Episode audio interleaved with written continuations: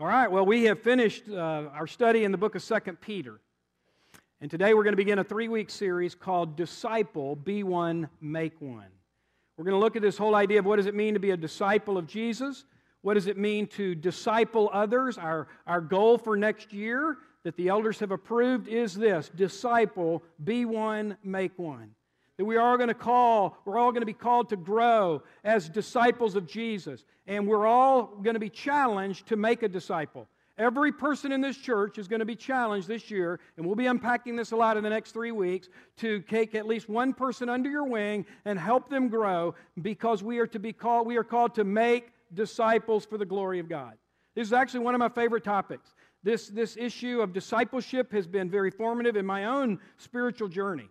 I received Christ when I was 17, a student at Clarkston High School, and immediately a man by the name of Rod Miner took me and four other students under his wing. He met with us weekly. He, he taught us how to have a quiet time, how to grow in Christ, uh, and, he, just, he just poured into us. Uh, he discipled us.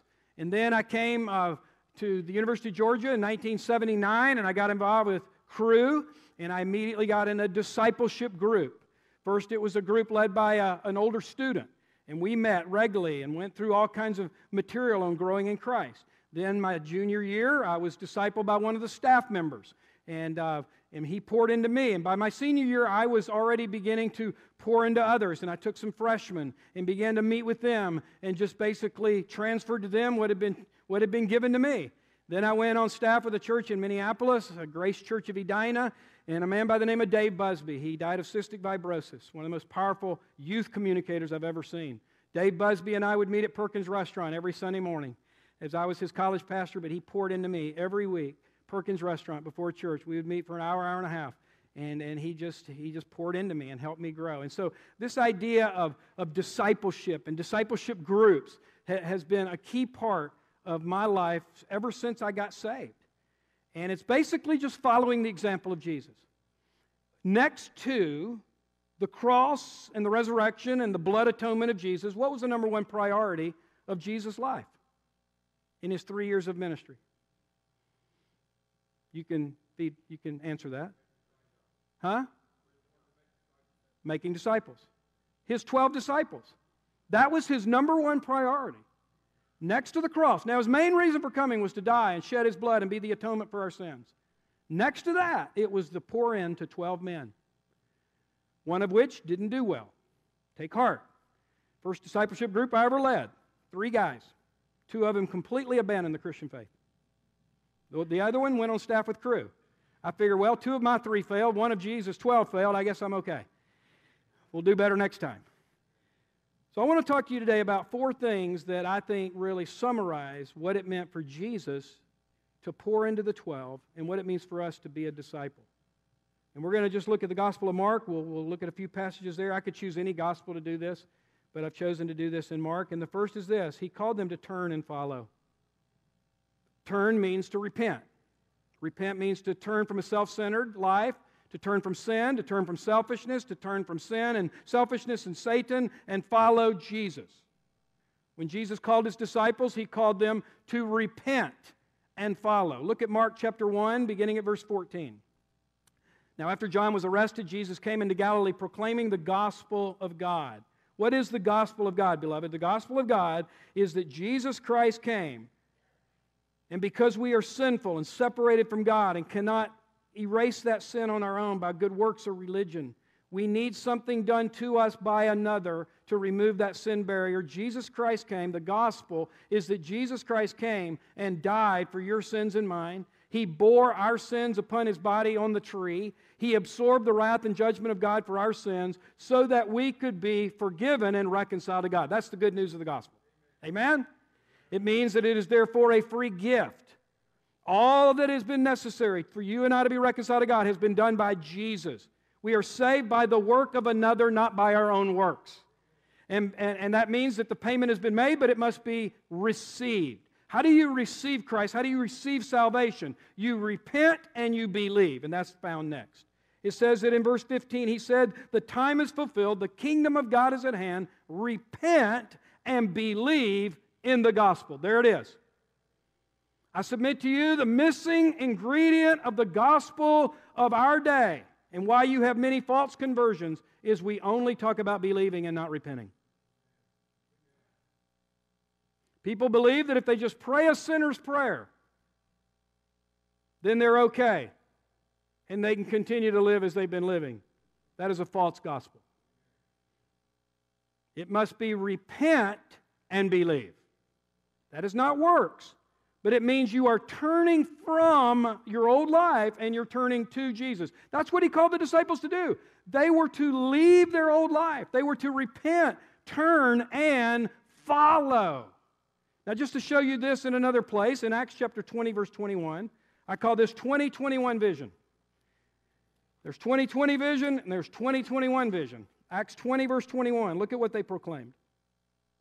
Testifying both to Jews and to Greeks of what? Repentance toward God and of faith in our Lord Jesus Christ. The problem with modern day Christianity is that we've reduced the gospel to merely faith and believing. Pray the sinner's prayer, you're okay, continue to live however you want. You know, oh, I prayed the sinner's prayer, I'm saved, I'm a Christian, but their life shows no evidence of being different. They're not following Jesus because they've never repented of sin and selfishness and pride. So it's repent and believe. Turn from your sin. So when you turn, you turn to do what? You turn to follow Jesus. All the Gospels mention this. So here's an example of a verse from every one of the Gospels where he's calling one of his disciples and he says, Turn and follow, follow, follow. It was a complete lifestyle change. This is why the second track I ever wrote, the first track I wrote was called Time Alone with God, just because of how much Rod Miner and some of my the guys that discipled me early in my Christian journey emphasized how important it was to spend time with the Lord. And I believe it's the most, one of the most important things you could do to help a person grow is just helping them be consistent in the Word and prayer. Second track I ever wrote is called Are You a Follower of Jesus? They're available in the back there. Because I wanted to define Christianity not so much as praying to receive Christ. And, and this word Christian, Brooks gave me some good stats. Christian is used three times, disciple is used how many? Oh, over 250 times. That right there says a lot, doesn't it? And so I'd rather us use the phrase, Are you a follower of Jesus? Now, to follow means you begin at a point in time. So I'm not, I'm not denying justification, salvation. I'm not just focusing on sanctification. But to, to, to have sanctification salvation, you start at justification salvation, you repent, and you begin to follow Jesus. And so I define Christianity not so much as a, are you a Christian, but are you a follower of Jesus? You see, this puts it in the present tense. We talk too much about something in the past. Now, it's fine, again, to refer to a time in the past when you received Christ. That's when you begin your journey. But if it stopped there and it didn't really result in you following, then I'm not sure that it really is true conversion. And I love in, in these verses, look at Luke 9 23, uh, to, to take up your cross. How often? Daily. I love that. It's a daily relationship with Jesus Christ. That's what it means to be a disciple. You're in a daily following relationship with Christ. So that leads to number two you abide and you grow. He called his disciples to abide, to be with him, and to grow, to grow in knowledge to grow in their understanding of sin, to grow in their understanding of the Savior, to grow in their understanding of the Messiah, to grow in their understanding of the gospel and heaven and stewardship and all things, and to grow in their character. And where does character get most chiseled? In community. This is why he called them to be in community. He called 12, not just one. And so, this idea that I'll just grow in Christ in a deer stand, I just, just me and Jesus. I love Jesus, but I don't really like Christians. And I certainly don't like the church because it's full of hypocrites and this, that, and the other. So I'm just going to do this Jesus thing with me and Jesus, but not in community. That's unbiblical because it's actually in community where there's friction. Community is designed to be imperfect.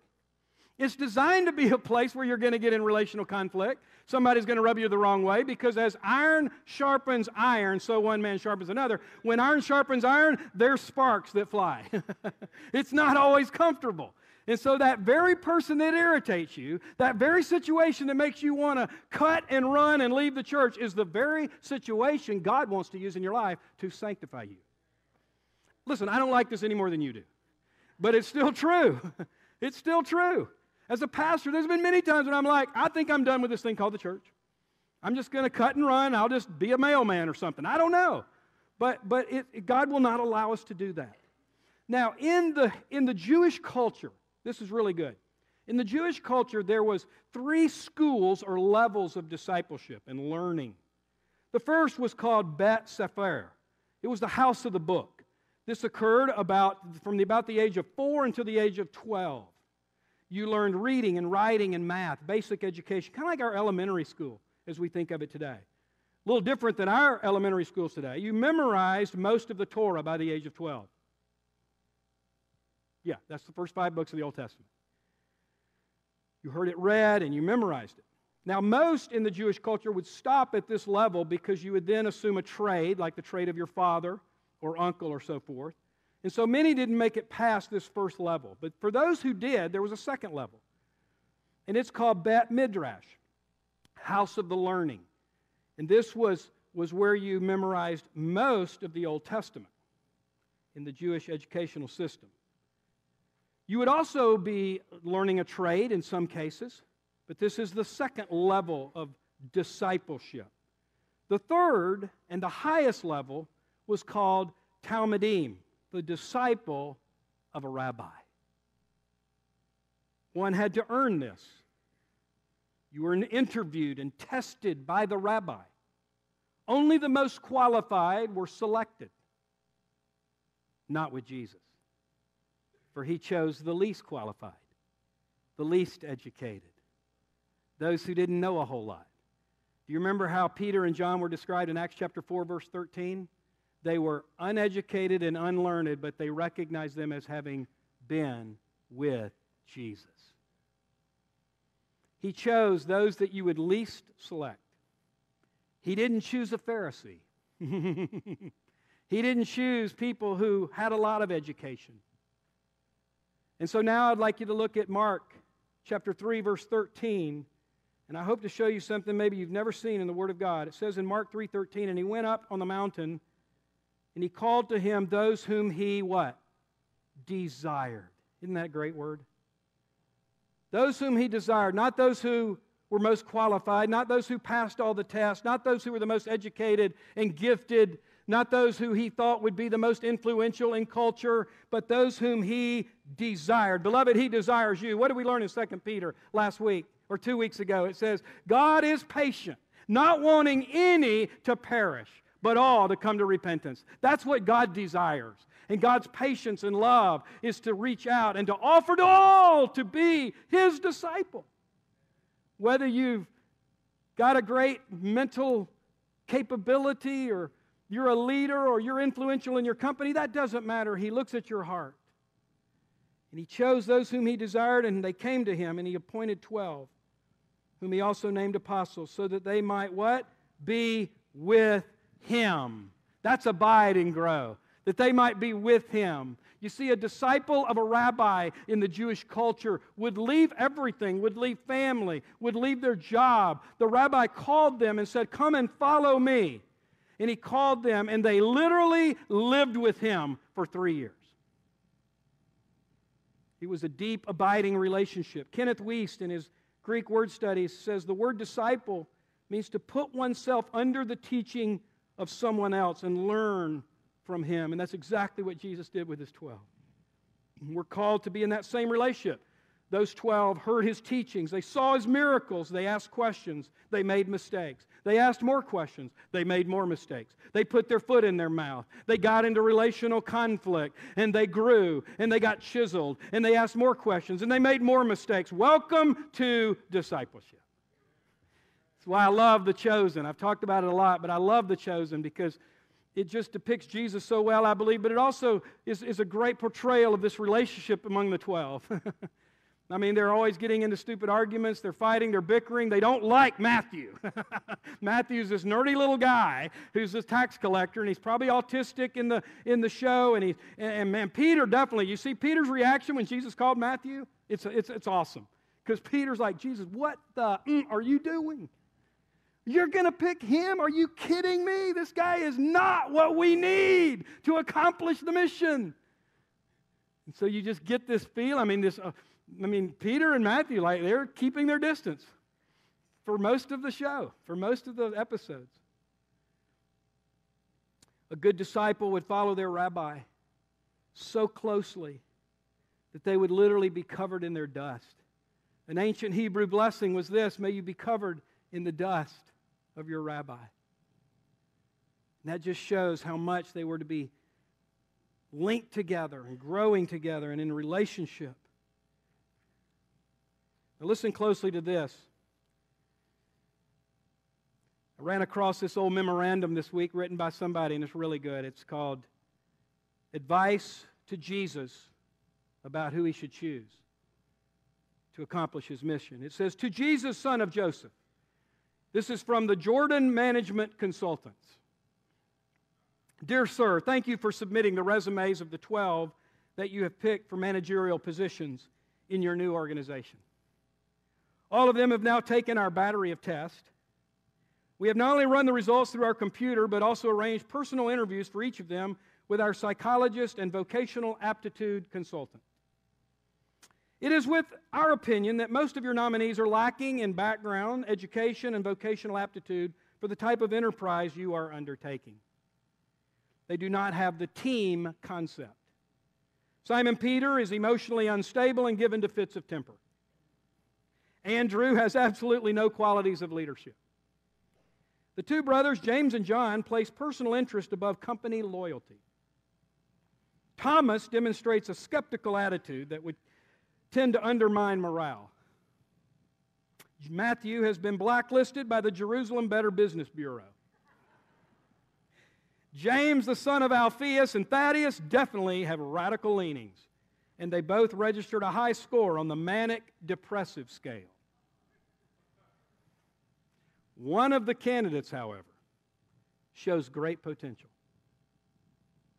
He is a man of ability and resourcefulness, meets people well, has a keen business mind, and has contacts in high places. He's highly motivated, ambitious, and responsible. We recommend Judas Iscariot as your controller and right hand man. We wish you every success in your new venture. Once again, it, it shows how what Jesus chose was so counterintuitive. But what a great example to us, is it not? He calls you, He calls me.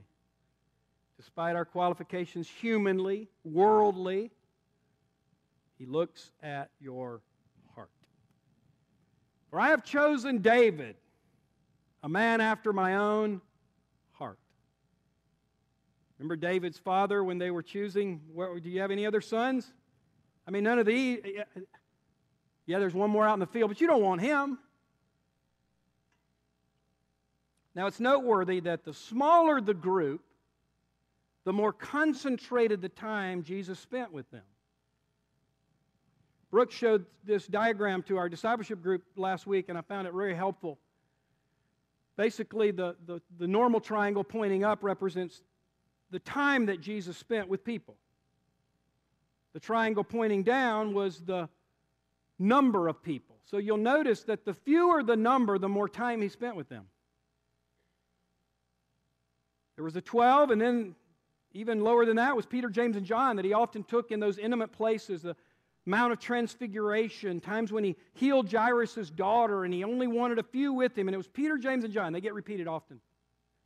But the 12 got a lot more time than the 70, and certainly more than 5,000 or than the masses. You see, one of the biggest problems with Christianity in America today is we focus too much on quantity at the expense of quality. How big's your church? How many are coming? How many are liking your post? How big is your podcast? How broad is your influence? Listen, if we would focus on quality, I believe quantity would take care of itself. Jesus spent the best time, the most important, concentrated time with the fewest people. And I believe He calls you and me to do the same. We are challenging every person at Living Hope for the year 2022 to take at least one person, preferably three, under your wing, meeting with them to help them grow. You say, Well, I'm not, I don't know enough, I'm not mature enough. Yes, you are. If you've been a Christian longer than six months, you're qualified because you have the Holy Spirit in you. Now, this verse 14 of chapter 3, I think, is really profound. It says, he, again, he appointed 12 that they might be with him. That's the abiding. And here we go. Now there's a shift occurring. This is about one year into his time with these 12. But for us, it doesn't have to wait a year because we have the Holy Spirit in us. That he might send them out to preach. So the third component of Jesus' training of the 12 was go and serve. In other words, you're not just to take in, you're to give out. If you take in, take in, take in, you'll become a fat Christian out of shape. Many of you ate a big meal this week, and if you do not exercise, you will notice in about a week that you've gained a few pounds. We need to exercise to stay in spiritual shape. We do need to be fed. We need the Word of God. We need a regular diet to have our minds transformed by the Word of God. But if we do not exercise, if we do not serve, if we do not give out, then we will be deficient in our growth. And so, this is exactly the plan of the Master Jesus when he sent them out. So, now turn to Mark chapter 6, verse 7. Mark chapter 6, verse 7, it says, He called the twelve and he began to do what? Send them out two by two. Again, community, don't, not going at it alone. And he gave them authority over the unclean spirits. Listen, if you're in Christ today, you're seated with him in the heavenly places, you have authority over all the powers of darkness. God has put in you the same spirit that raised Jesus from the dead. Greater is, you, greater is he that lives in you than he that lives in the world. You have authority over demonic spirits. Therefore, James 4 7 says you can submit to God, resist the devil, and he will flee. You have the same authority that he gave the apostles. The power of the Holy Spirit can bring about signs and wonders in your life, and that's what it says in verse 8. He charged them to take nothing for their journey except a staff no bread, no bag, no money in their belts. In other words, radical trust, radical faith, total allegiance and dependence on Him. Verse 9. But they were to wear sandals and not put on two tunics. And He said to them, Whenever you enter a house, stay there until you depart from there. If any place will not receive you and they will not listen to you, when you leave, then just shake the dust off your feet as a testimony against them. Don't take it personal. Listen, to be a disciple of Jesus means you have to a certain level have thick skin. Don't take it personal when people don't want to hear about Jesus. When they reject your testimony, or you try to invite them to church and they resist you, they make fun of you, they say you're a, you're a whatever, just shake the dust. They're not rejecting you, they're rejecting Jesus. And you have to remember that because ministry is not easy. Not everything's going to turn out successful like the world defines success. Then in verse 12, so they went out and proclaimed and people that people should what? Pray the sinner's prayer? No, repent. Again, I'm not against the sinner's prayer as long as it's a prayer of, of, of repenting and following Jesus. Verse 13, and they cast out many demons. Beloved, if you're in Christ today, you can do this. You are qualified to command demonic spirits to leave. You can pray for the sick. Will they all be healed? No. But more will be healed if you pray for them than if you never pray for them. I'll tell you that right now. So, next time you're with somebody and they're not feeling well, they're sick, they have a disease, pray. Ask God to pour out His Spirit. Man, uh, Jerry Kaiser gave me the journals of John Wesley recently. Now, John Wesley was about as rigid and methodical as they come. That's why they call him the Methodist. Hello. Because they had methods. It was all about methods and discipline and order, right? That was what defined John Wesley. Well, then he preached, and the God's Holy Spirit came, and they saw people healed, slain in the Spirit, demons were cast out, there was holy laughter, there's all this stuff that people say, ah, that's weird charismatic. Well, there is weird charismatic sometimes when the flesh gets involved, but there's also the real deal. There's the real McCoy. And he writes about it in these journals. It's astounding. Most conservative evangelicals would read this and say, he's some wacky charismatic. We're going to disregard and take off the shelf all of his other books. But he's just writing what he experienced. God shows up, crazy things happen, demons get cast out, people are filled with the joy of the Lord, speaking in tongues, getting healed. But that doesn't happen anymore. Well, it won't in your life if that's your attitude. but it does still happen. And we need to see more of it. Hello, church. We need to see God's power more and more. And so if you want to read from somebody who's about as conservative as they come, about as solid doctrinally as they come, John Wesley, man, he meets every criteria, right? Jerry, you check off all the boxes. And whoever published this did an amazing job of, of putting this into one volume. But it's just his experiences when, when the Holy Spirit came, and that we see it right here. They casted out many demons and anointed with oil many who were sick and healed them. So they went out and they served, and they did it with joy. They saw God move. Ministry becomes exciting when God actually does stuff. When you pray and believe and trust, and you actually see lives changed and people getting set free. I mean, one of the most exciting ministries around here is Fresh Wind and CR because there's, we're seeing the captives set free. And, uh, and so I encourage us all as we go into this year and we are challenging every person to be a disciple maker, to, to, to, to just ask God to show up in mighty ways. All right, number four, finally, as Jesus neared the time of his departure, after he ascended, what did he call them to do? He called them to obey and multiply. As the, as the time of Jesus' departure got closer, he, he upped the commitment. He talked about some more serious things like persecution and the end times and what they could expect. He, he talked a lot about the Holy Spirit because he wanted them to understand that when he leaves, they're not going to be abandoned, they're not going to be orphans, they're going to have his presence through the power and the presence of the Holy Ghost. So he talked a lot about the Holy Spirit as his time came near. Then he also told them what he expected them to do after he left. And basically, it's this what you guys have seen me do with you for the last three years. I'm calling you to do this with others. So we either can make disciples or be disobedient Christians. It's not a suggestion, it's a command, and it's Jesus' strategy to reach the world. His strategy to reach the world was not just preaching to the masses. Now, that's the modern day church's strategy, and to a certain extent, there's nothing wrong with it. But if, it, if the masses, quantity, is at the exclusion of quality, then I think we are not doing it the way Jesus called us to do it. He said to put the emphasis on quality, and quantity will take care of itself. So the Great Commission, it's called, is in Matthew 28, and he says, Go into all the world and make disciples baptizing them in the name of the Father, Son, and the Holy Spirit. Teach them to observe all that I've commanded you. Now, the way this is written in the original is there's one controlling verb make disciples. That's the dominant focus of this Great Commission. There's one verb, make disciples. There are three participles that modify that verb.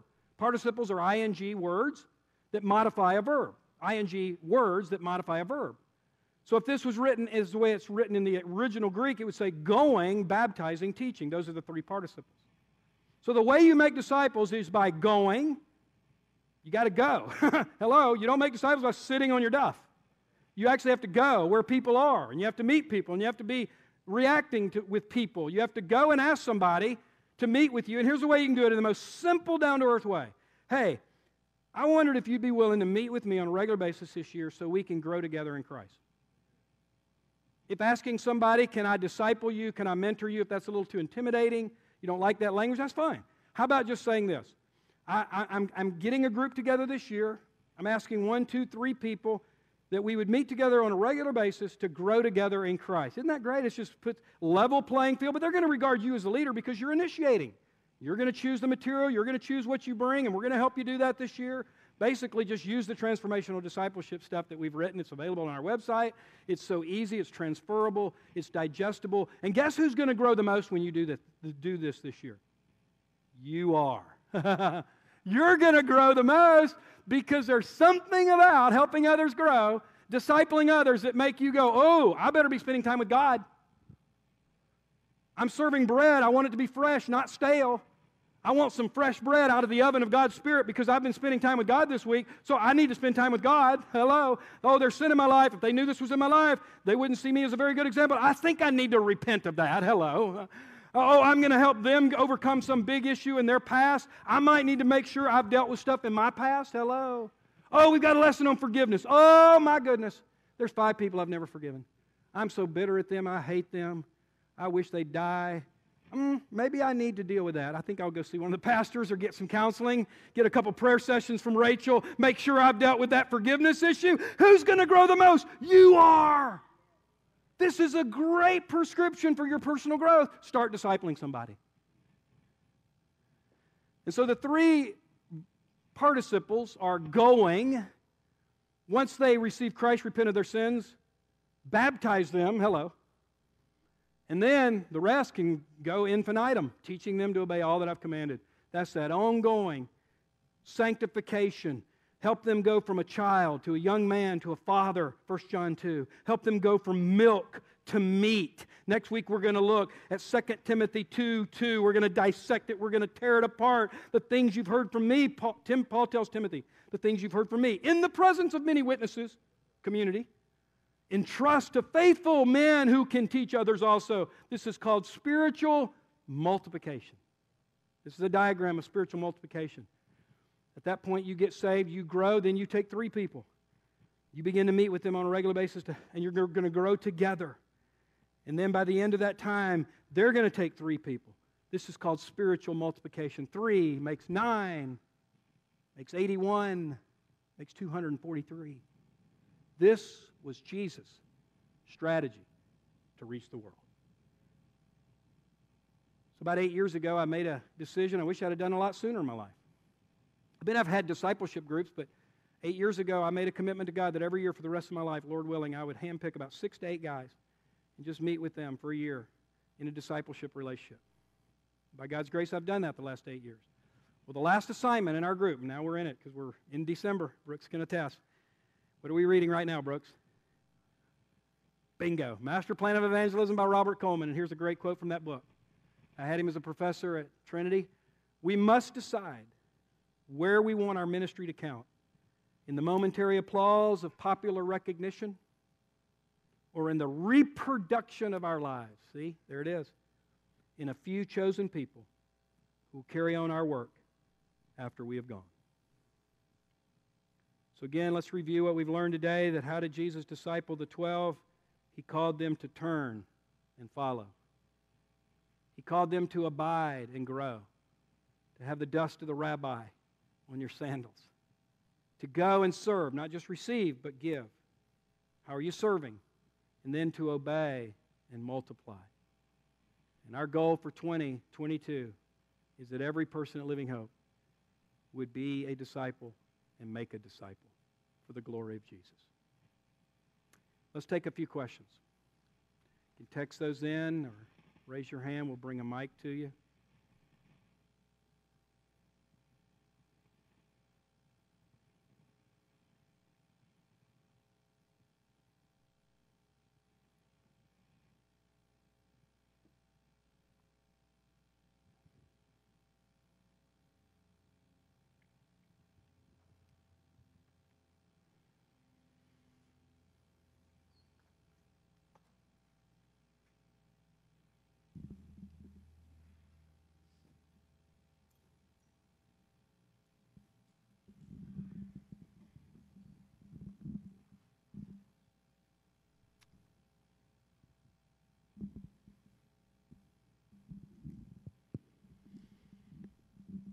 Michael. Uh, when did Jesus, when he baptized them, did he baptize them in the name of the Father, the Son, and the Holy Ghost, or did he baptize them in his name? He didn't baptize. He commanded us to baptize So because when we make disciples, we there was the baptism of repentance that he did. But the baptism in the name of the Father, Son, and the Holy Spirit was not to take place till after he had died, rose from the dead, paid for our sins. Yes. Hey, Hey, Bobby. Pastor. um, so I have some coworkers or people in and around my life that are not believers or have, you know, lost their way, and um, you know, some of it is because of uh, bad experiences in the past. And I try my best to kind of live my life as a testimony, um, but what would you suggest to maybe kind of push the envelope? Like, I, I don't want to be pushy, Yeah. right? But at the same time, um, to try to help cultivate that relationship a little bit more. Yep. I'm glad you asked that because a, a common question is what about a discipleship? Can you disciple unbelievers? Absolutely. That's the best time to form a group is with some people that aren't saved. And so you adapt your approach based on the audience So, in the case that you just mentioned, I would suggest doing something like just the, say, uh, I'm, I'm, I'm forming a group and we're going to do the 21 day challenge. We're going to read one chapter a day out of the Gospel of John. There's 21 chapters in John. And we're going to pray this prayer God, reveal yourself to me as I read your word. And so then when you meet, week one, you're going to discuss maybe the first six chapters of John. You would select a portion out of that. Great place to focus there on that first week would be what? John 3, born again. so then you give the gospel. Draw the bridge diagram. How to be born again. Give them an opportunity to voice their frustrations, their questions. You know, keep it very loose, open ended, so they can share things. You're not going to be judgmental. You're going to accept whatever, and just you want them to be honest and transparent. So there'd be an example where, in that case, if you've got unbelievers in the group, I would. I mean, you could do the TD1. We call it TD1, Transformational Discipleship Module 1, because the first week is how to be sure you're a Christian. But you could also do something like the 21 day challenge where you're just getting them in the Gospel of John, let the Word of God speak to them, and you guide the discussion as the Spirit leads. But yeah, the it's great to have unbelievers in a discipleship group because then when they get saved, they're already in the best context to continue growing. You know, they've already got that relational base. They trust you as the leader, and uh, what a great, what a great uh, strategy. And nothing like an unbeliever in a group. Man, it keeps it fresh for the believers because they'll hear questions It'll make them go, wow, that's a good question. I never thought of that. It'll remind them of things they've taken for granted when that person gets saved and they're just in love with Jesus and so appreciative that their sins are forgiven and the backpack of guilt's been taken off. It's just what a great reminder for us believers who take those simple things for granted. How do I disciple others if I have not personally been discipled? You will be discipled as you disciple others. Again, don't wait until you have been discipled as if you've got to, you know, wait three years and then now I'm qualified. I mean, it's ideal if you've been discipled and then, okay, now I'm just going to take what that guy did with me and do it with others. But you're going to get discipled as you disciple others. Uh, so don't wait for that. Dive right in. Um, at what point do you stop discipling someone after you've been discipling them and then commission them off to do? Yeah, that's a good question because, you know, again, we got to be sure we don't overly feel like we got to do exactly the way Jesus did. Jesus didn't have a job. Jesus was able to live with these guys for three years. Again, I'm not getting us off the hook that, to lower the bar too much, but at the same time, you know, it's, it's a different context that we're in. And so we're not going to be able to maybe literally live with people for those for 3 years like Jesus did. But we take his principles and we try to follow them where it's more than just a group. You're trying to develop a relationship and pour into people. When does it end? Man, I just say be spirit led on that. I don't think there's any magical thing. You know, I've chosen to do a calendar year kind of approach. Just that's just the way I'm doing it. Not saying it's the best. Uh, do I trash those guys after that year of my life? No, we still have relationship, we still have connection. But it's very clear th- uh, uh, that this is going to be a calendar year. We're going to do this, and then they kind of know what's expected. So I, I think it's good in our context and our culture today to give it a time period. To just say, hey, we're going to meet together for, for three months, 10 weeks, six months, whatever you can decide. And then we'll reevaluate. Just say that. That way they don't feel like they're signing on for life but maybe it's just, hey, we're going to meet for 10 weeks and, and we're going to help each other grow in Christ. And would you be interested? Pray about being in this group I'm forming. And then after those 10 weeks, we'll reevaluate, decide where it goes. Because here's what I'd love to see happen. After those 10 weeks, one of those in your group, let's say you got three guys, one of those, clearly a leader. Just you know he's that qualified to teach others also, 2 Timothy 2 2, which we'll look at next week. And you say, hey, why don't you take, why don't you go with him and y'all start a new group. I'll stay with this guy and we'll invite some others. Man, then you're seeing this multiplication thing happen. This is what we're wanting for many of our home groups, our home connect groups, is that they'll meet together for a season, but then a leader will emerge, and this person will take maybe five or six of the people from this group. Yes, it's always hard to leave, but hey, this is multiplication. We're obeying Jesus. And then they form a new group, and more people come into that. And these home groups, this is what we want in our connect group strategy. They begin to multiply. Honestly, I have so many questions about this. I don't know where to begin first, but why you have my email. yeah. um, I think one question that's pretty important is how on earth do busy people make disciples? How on earth do what? Busy people make disciples. By making it a priority. It's all about priority. And I, that's a great question because we're all busy. We all have reasons why we can't do this. But it's simply a matter of priority. And I think everybody has an hour a week of discretionary time. If you disagree with that, then I'm going to ask you, what did you do yesterday? What did you do yesterday from noon to 3:30? And then from 3:30 to about 7:30 because that other game went so long. Four overtimes. So you say, I don't have any discretionary time, but you were able to do that yesterday. So you have the time. It's just a matter of making it a priority.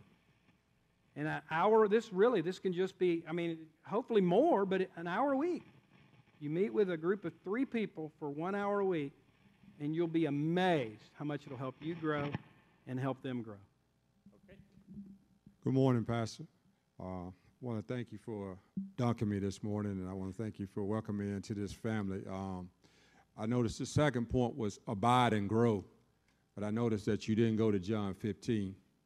I was looking for you to go there. I'm anticipating you going there because we can't, the, the branches can't grow without the, the Right. root of the tree. We can't, we, apart from God, I can do nothing. Mm. You know, I, I got to get planted. I got to get rooted in the Word. But apart from Him, if I don't spend that time alone, like you were talking about That's in- in the passage, And that's a great point because that would be the best chapter to define what Jesus meant by abiding in him. So he had had this, he had had this relationship by that time, probably two years by the time John 15 happened. And how cool that in, the, in that relationship, now he says, This is what I'm calling you to do. Which I think was the begin. That's when the John begins to change toward his death and resurrection because John 16 is all about the Holy Spirit. And so he's kind of saying, Hey guys, when I leave, you've been abiding with me because we've been physically together, but that's going to change physically, but not spiritually. Physically, it's going to change, but spiritually, you keep abiding. You Okay. stay in me. Over here. Uh, would you recommend that these groups be same sex? And Oh, thank could you. you. Could you touch on Right Now Media? Absolutely same sex, unless it's a home group and you're leading it with a female, if it's a, if it's a guy. Okay, so couples, like we have couples that are leading home groups, like the Hayes lead a home group. And that one is certainly men and women because they're both leading. But no, a guy should never have a woman in his discipleship group and vice versa. And then, yes, right now, media is a tremendous resource, you guys. We pay a monthly fee. It's available to all of you for free. So you go to our website under resources, click Right Now Media. It'll ask for your name and email address. It's not, you're not having to pay anything. You're just getting a, an account within our umbrella.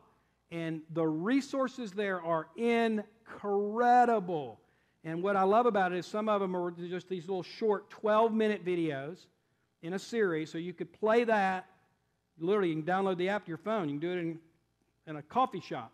Watch the little teaching and then discuss it. So that's another great resource for you. By the way, parents, some of their children's stuff is some of the best stuff out there. Get on Right Now Media and look at the children's stuff. Your kids will love it. Two more. Two more questions. Worship team, why don't you go ahead and come out?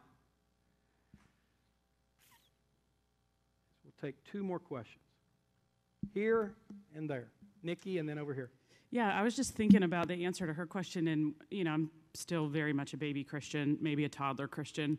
Um, but leading Enneagram groups and groups around the Boundaries book by Cloud and Townsend, right? Both that are full of scripture, but without feeling like I needed to know every bit of all of that. And I think when I led those groups that allowed other people that were afraid they were going to be beat over the head to come for Enneagram or boundaries, but then grew in their knowledge of Scripture by accident and then on their own, right? Like wanting to dig more into any of that Scripture that connected with any of those parts. Yeah. So the topic was of interest to them, and that kind of drew them in. I got a question. When you're trying to disciple to people and you're in the neighborhood and look like they're falling on deaf ears, do you still go through the neighborhood and try to pray for them to try to bring them closer? Absolutely continue to pray. Absolutely continue to reach out. But as far as a group that you would have, if they're not receptive, shake the dust off your feet. That'd be the verse where Jesus said, if they're not receptive, move on to people who are. Because there are people who will be receptive. So, in a sense, don't lose sleep over the people who aren't receptive, but continue to pray that God will soften their heart, continue to reach out in love, And that's where a lot of times demonstrating the love of God by doing something tangible, bringing them a meal, you know, doing something physical. Uh, we call it show and tell the gospel. Don't just tell the gospel, show the gospel. Um, but as far as a group, only go with those who really want to learn and want to grow. All right.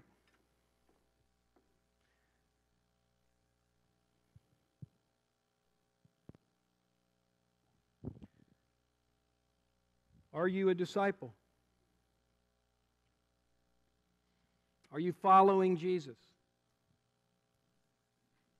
Have you repented and believed? Both of those. Because there are many in this country that will say they're Christians, but it might have been a false conversion because they never repented and they're not following Jesus. Today can be the day that you repent and follow Christ. Where are you in your progress? Where are you in your journey? Where are you in your growth? And are you willing to ask God to put one to two to three people on your heart that you could go to and begin to meet with this year so that you mutually grow together?